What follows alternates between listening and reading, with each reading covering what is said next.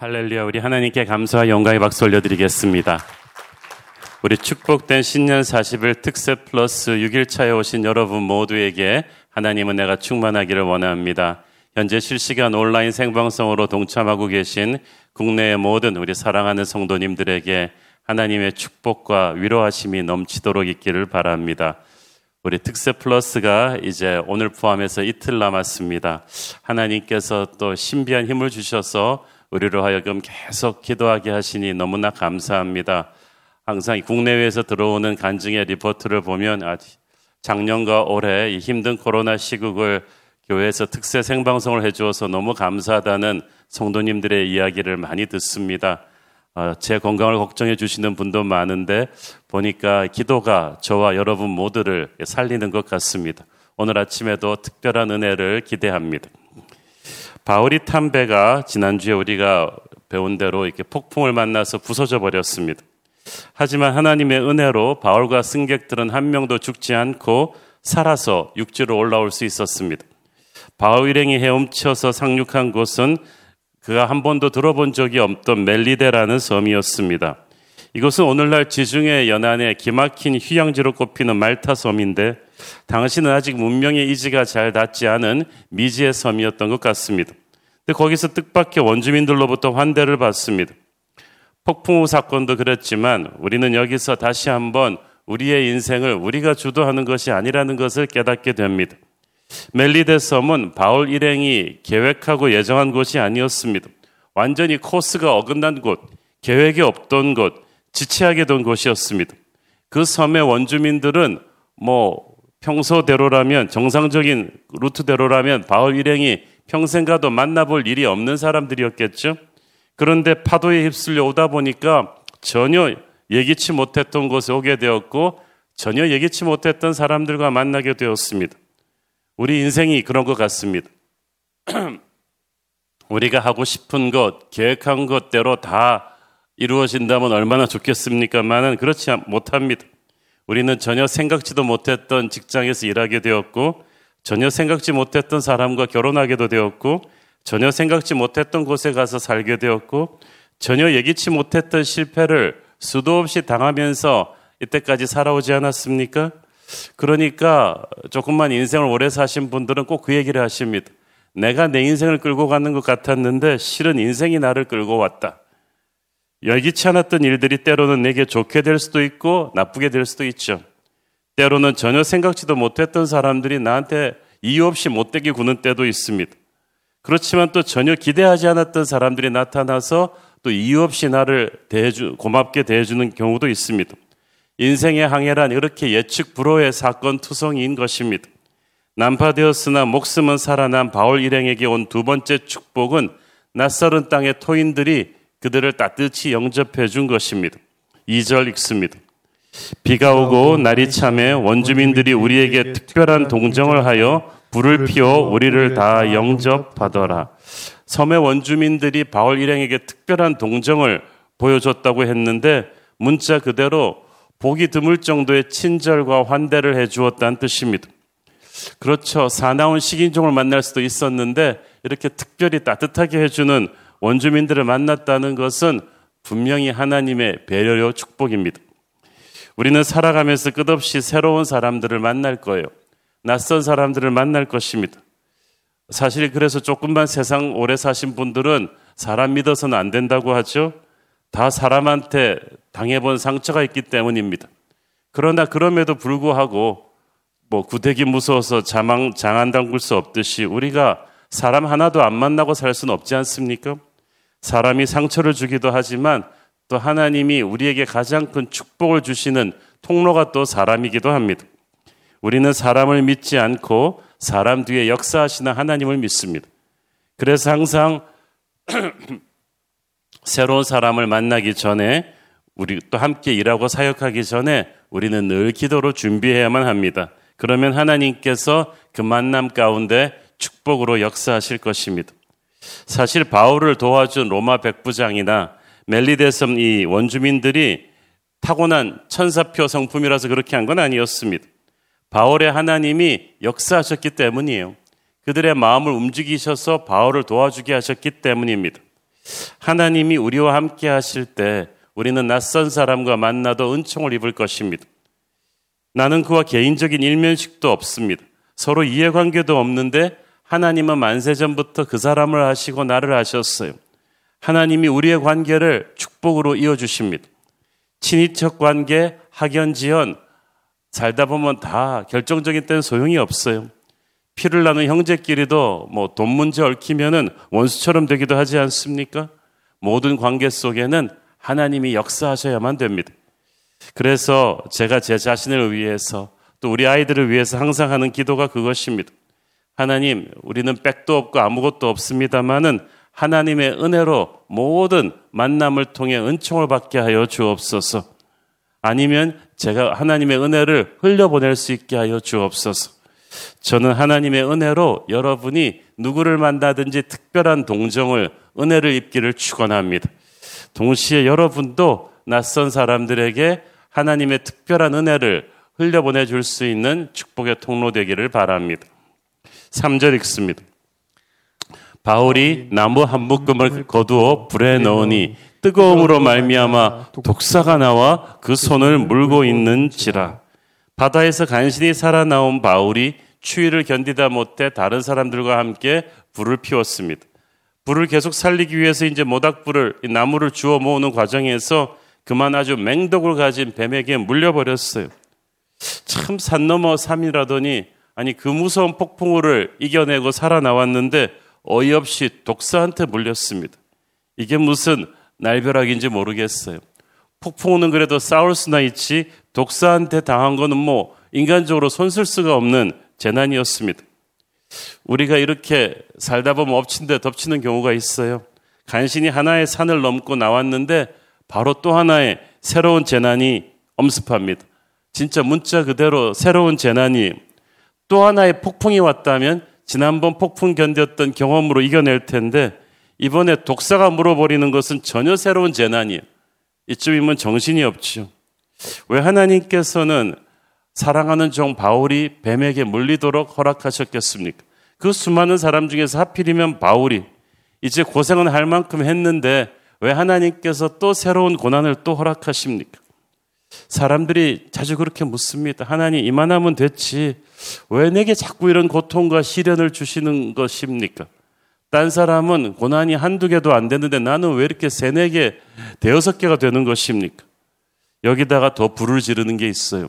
주변 사람들이 고난당한 사람을 위로하는 게 아니라 이 고난을 분석해 줍니다. 사절 읽습니다.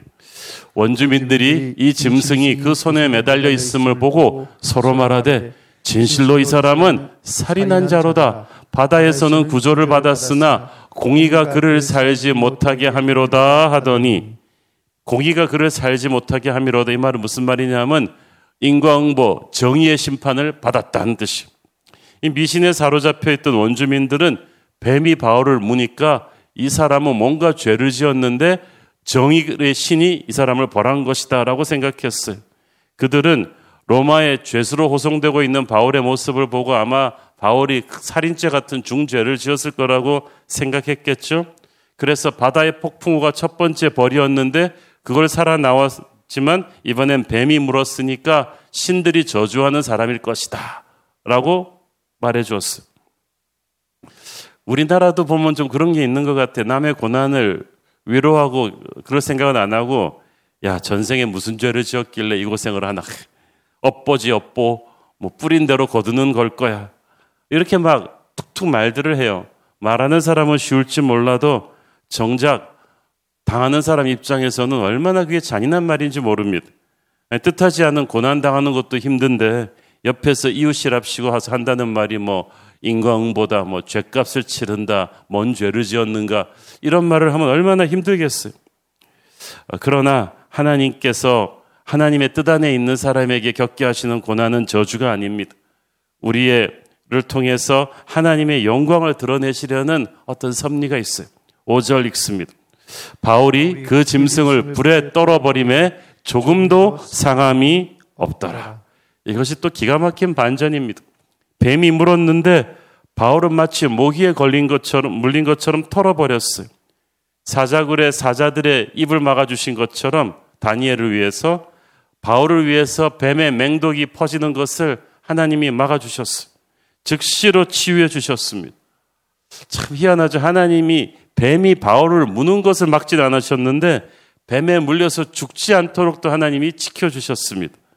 우리가 고난을 당하는데 고난이 우리를 죽이지 못하는 거예요. 하나님의 은혜가 참 신비하지 않습니까? 하나님이 함께 하실 때 그래서 최악의 상황이 반전을 맞아서 최고의 상황으로 축복으로 변하기도 합니다. 그러므로 우리는 어떤 상황 가운데서도 원망 없이 감사하며 하나님의 때를 기다리면 되는 것입니다. 저는 여러분의 현실이 지금 뱀에 물린 것 같은 예기치 않은 고난이라면 이 가운데서 절망하지 않기를 바랍니다. 세상 사람은 죽어도 여러분은 죽지 않습니다. 하나님의 지키심이 있기 때문에 끝까지 믿고 승리하시기를 바랍니다. 하나님의 치유와 보호하심이 여러분과 함께 할 것입니다. 나사렛 예수의 이름으로 뱀같이 쏘는 그 고난으로부터 하나님께서 여러분을 지키실 거예요. 예수님께서 약속하신 그 보호하심의 축복이 바울에게 그대로 이루어졌잖아요. 마가복음 16장 17절에서 주님께서 약속하셨습니다. 믿는 자들에게는 이런 표정이 다르리니 곧 그들이 내 이름으로 귀신을 쫓아내며 새 방언을 말하며 뱀을 집으며 무슨 독을 마실지라도 해를 받지 아니하며 병든 사람에게 손을 얹은즉 나으리라 하시니라. 바울에게 이 믿는 자에게 주시는 그 말씀 그대로 이루어 주신 것입니다. 하나님의 사명을 받은 우리는 이렇게 쉽게 쓰러지지 않습니다. 여러분에게 주신 하나님의 능력을 선포하시고 하나님의 은혜를 주장하십시오. 고린도전서 15장 57절 보십시오.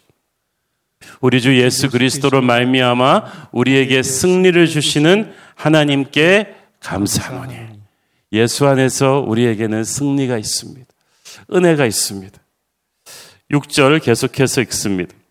그들은 그가 붙든지 혹은 갑자기 쓰러져 죽은 줄로 기다렸다가 오래 기다려도 그에게 아무 이상이 없음을 보고 돌이켜 생각하여 말하되 그를 신이라 하더라. 바울이 뱀에 물렸으니까 그 뱀이 얼마나 무서운 독사인지 원주민들은 알잖아요. 이제 조금 있다 쓰러지겠구나 했는데 안 쓰러지는 거예요. 그걸 보고 이제는 신이다 그러면서 납작 엎드립니다. 조금 전까지 살인자의 죄값을 받는다고 막 비아냥거리던 사람들이 이제는 신이라고 고개를 조아리고 있습니다. 인간이 이토록 간사합니다. 저주에서 환호성으로 바꾸는 것이 순식간입니다. 그러니까 사람들이 욕할 때 너무 기죽을 것 없고 사람들이 박수 칠 때 너무 교만할 게 없어요. 사람들의 비난과 박수 소리가 이렇게 종이 한 장 차이거든요. 그러니까 세상의 비난이 그리고 세상의 칭찬이 그렇게 중요하지 않습니다. 세상의 비난이 하나님의 능력 앞에서 순식간에 잠잠해졌습니다. 능력이 충만하면 세상 앞에 기죽지 않습니다. 성령 충만하시고 성령의 임재를 구하십시오. 능력이 없으면 자꾸 자격지심에 화를 내고 사람들의 말에 예민하게 반응하게 됩니다. 그러나 하나님의 사람은 하나님의 능력으로 충만해 있기만 하면 돼요. 그게 최고의 자기 변호여 반증이거든요. 변증이거든요. 하나님이 지켜주심은 우리를 공격하는 사람들에 대한 최고의 반격이 될 것입니다. 바울에게서 일어나는 이 기적을 보고 순식간에 이 멜리데 섬 사람들은 하나님의 영광을 보았습니다. 성경을 보기 전에 그들은 기적을 봄으로써 하나님의 영광을 확인하게 되었습니다. 그래서 이 기적을 통해서 섬 사람 전체에게 복음을 전하게 되는 도화선이 돼요. 그러니까 이 기적이 보통 기적이 아니죠. 그래서 하나님이 바울로 하여금 이 뱀이 물리게 하신 걸 허락하신 거예요. 바울 자신이 이 그 자리에서 죽을 수도 있는 고난을 이겨낸 기적이었습니다. 폭풍이 수백 명 사람들이 함께 당한 고난이었다면 이 뱀에 물린 고난은 바울 한 사람에게 집중된 고난이었습니다. 폭풍이 그래도 살아날 확률이 몇 프로는 되는 고난이었다면 이 뱀에 물린 고난은 100% 죽어야만 되는 고난이에요. 그 고난의 강도가 엄청나게 높아진 것입니다. 그러나 하나님께서 사랑의 손으로 바울을 지키시니까 섬 사람 모두가 하나님께 마음을 여는 계기가 되었습니다. 뜻하지 않게 이게 멜리데 섬 복음화의 통로가 돼 버렸어요. 기가 막힌 영적인 반전 아니겠습니까? 저는 여러분이 당한 고통이 주변 사람들에게 하나님의 영광을 전하는 통로가 되기를 바랍니다. 그러니까 되짚어서 생각해 보면 바울이 뱀에게 물리지 않았더라면 멜리데 섬 사람들에게 이렇게 순식간에 복음의 능력을 선포할 기회는 없었을 거예요. 여러분의 인생에 갑자기 독사에 물리는 것 같은 힘든 시련이 닥칠 때 이를 통해서 하나님이 하시고자 하는 일을 기대하시기를 바랍니다. 여러분이 고난을 이겨 나오는 하나님의 능력으로 극복하는 모습을 보고 뜻하지 않은 복음 전도의 문이 열릴 수도 있겠습니다. 7절 8절 읽습니다. 이 섬에서 가장 높은 사람 보블리오라 하는 이가 그 근처에 토지가 있는지라 그가 우리를 영접하여 사흘이나 친절히 머물게 하더니 보블리오의 부친이 열병과 이질에 걸려 누워 있건을 바울이 들어가서 기도하고 그에게 안수하여 낫게 하매 이제 서서히 위기가 축복으로 바뀌기 시작합니다. 섬 사람들이 충격을 받았습니다. 특히 제일 높은 추장인 보블리오가 감동을 받았습니다. 그래서 특별히 바울을 VIP 게스트로 초대해서 3일 동안 극진한 대접을 하는데 그 덕에 열병과 이질에 걸려서 사경을 헤매던 보블리오의 아버지가 사, 바울의 기도로 또 나음을 얻었습니다. 그래서 다시 한번 확인이 된 거예요. 바울은 자기만 살 뿐 아니라 남까지 살려낼 수 있는 하나님의 능력이 있는 사람이라는 것을 모두에게 보여준 것입니다. 보석은 어디에 던져놔도 보석이라고 했죠. 하나님의 사람은 정말 폭풍우가 있는 보해 한가운데서도 또 섬에 표류해서도 하나님의 능력을 그곳에 흘러냅니다. 저는 여러분이 어디를 가든지 하나님의 능력을 흘려보내는 축복의 통로 되기를 축원합니다. 어, 거룩한 능력이 어떤 곳에든지 어둠의 능력을 무너뜨리고 하늘의 생기를 불어넣습니다. 계속해서 구절 읽습니다. 이러므로 섬 가운데 다른 병든 사람들이 와서 고침을 받고 보블리오의 부친이 나았다는 소문이 퍼지면서 섬의 모든 아픈 환자들이 와서 바울에게 고침을 받습니다. 육체만 치유했겠습니까? 바울이 몸의 병을 치유하면서 복음도 전했겠죠. 정말 그래요. 이 볼링에서 앞에 있는 킹핀을 쓰러뜨리면 그 핀이 쓰러지면서 다른 핀들을 다 도미노처럼 쓰러뜨리듯이 이 보블리오, 이 추장이 그 섬의 킹핀이었어요. 이 사람이 탁 하나님의 능력을 거꾸로 지니까 그 파급 효과가 섬 사람 전부에게 번져 나갔습니다. 그리고 바울 일행이 멜리데 섬에서 3개월이나 거주하게 되었습니다. 3개월 동안 날마다 성령의 능력으로 사람들을 치유하고 복음을 전하고 말씀으로 양육했겠죠. 이제 멜리데 섬 사람들은 그 3개월 동안 최고의 선생님으로부터 제자 훈련을 받았습니다. 멜리데섬 전체는 이렇게 복음화되었고 이 보블리오 추장은 훗날 멜리데 교회 감독이 되었고 예수 그리스도의 복음을 위해서 나중에 순교하게 되었다고 합니다. 바울 한 사람으로 인해서 그 지역이 그야말로 holy zone, 거룩한 땅이 된 거예요. 바울의 입장에서 보면 폭풍우를 만나 멜리데 섬에 상륙한 것이 재난이요 사고였습니다. 그런데 멜리데 사람들에게는 구원의 통로였던 거예요. 선교지는 꼭 우리가 계획하고 가는 게 아닙니다. 어디든 하나님이 흘려 보내주시는 장소가 바로 선교지요. 우리가 만나게 해주는 모든 사람들이 선교 대상인 것입니다. 그러므로 우리의 인생에 우연은 없고 섭리만 있습니다. 모든 만남은 우리가 축복을 주든지 축복을 받든지 하게 하는 하나님의 마스터 플랜인 것입니다. 우리가 가게 된 새 직장, 어떤 분은 좌천되어 간 직장에서 정말 마음껏 복음을 전해서 그곳 사람들을 다 복음화시킨 분도 있어요. 거기에 구원할 영혼이 있어서 하나님이 여러분을 보내신 것입니다. 그러니까 어디에 가서 어떻게 되든 여러분은 하나님의 사명이 있음을 믿고 기뻐하십시오. 여러분 한 분한 한 분이 어떤 동네에 이사 가게 되었다는 것, 어떤 직장에 가게 되었다는 것은 그 지역이 여러분으로 인해서 거룩한 땅이 될 수 있다는 거예요. 여러분이 하나님의 임재 안에 머물러 있기만 한다면 그곳에 음란 문화, 술 문화, 폭력과 도박이 어둠의 문화가 사라지고 사랑과 기쁨과 위로와 하늘의 영광이 가득한 그런 땅이 될 줄로 믿습니다. 10절 읽습니다. 후한 예로 우리를 대접하고 떠날 때에 우리 쓸 것을 배에 실었더라. 헌신은 은혜를 받으면 시키지 않아도 흘러나와요.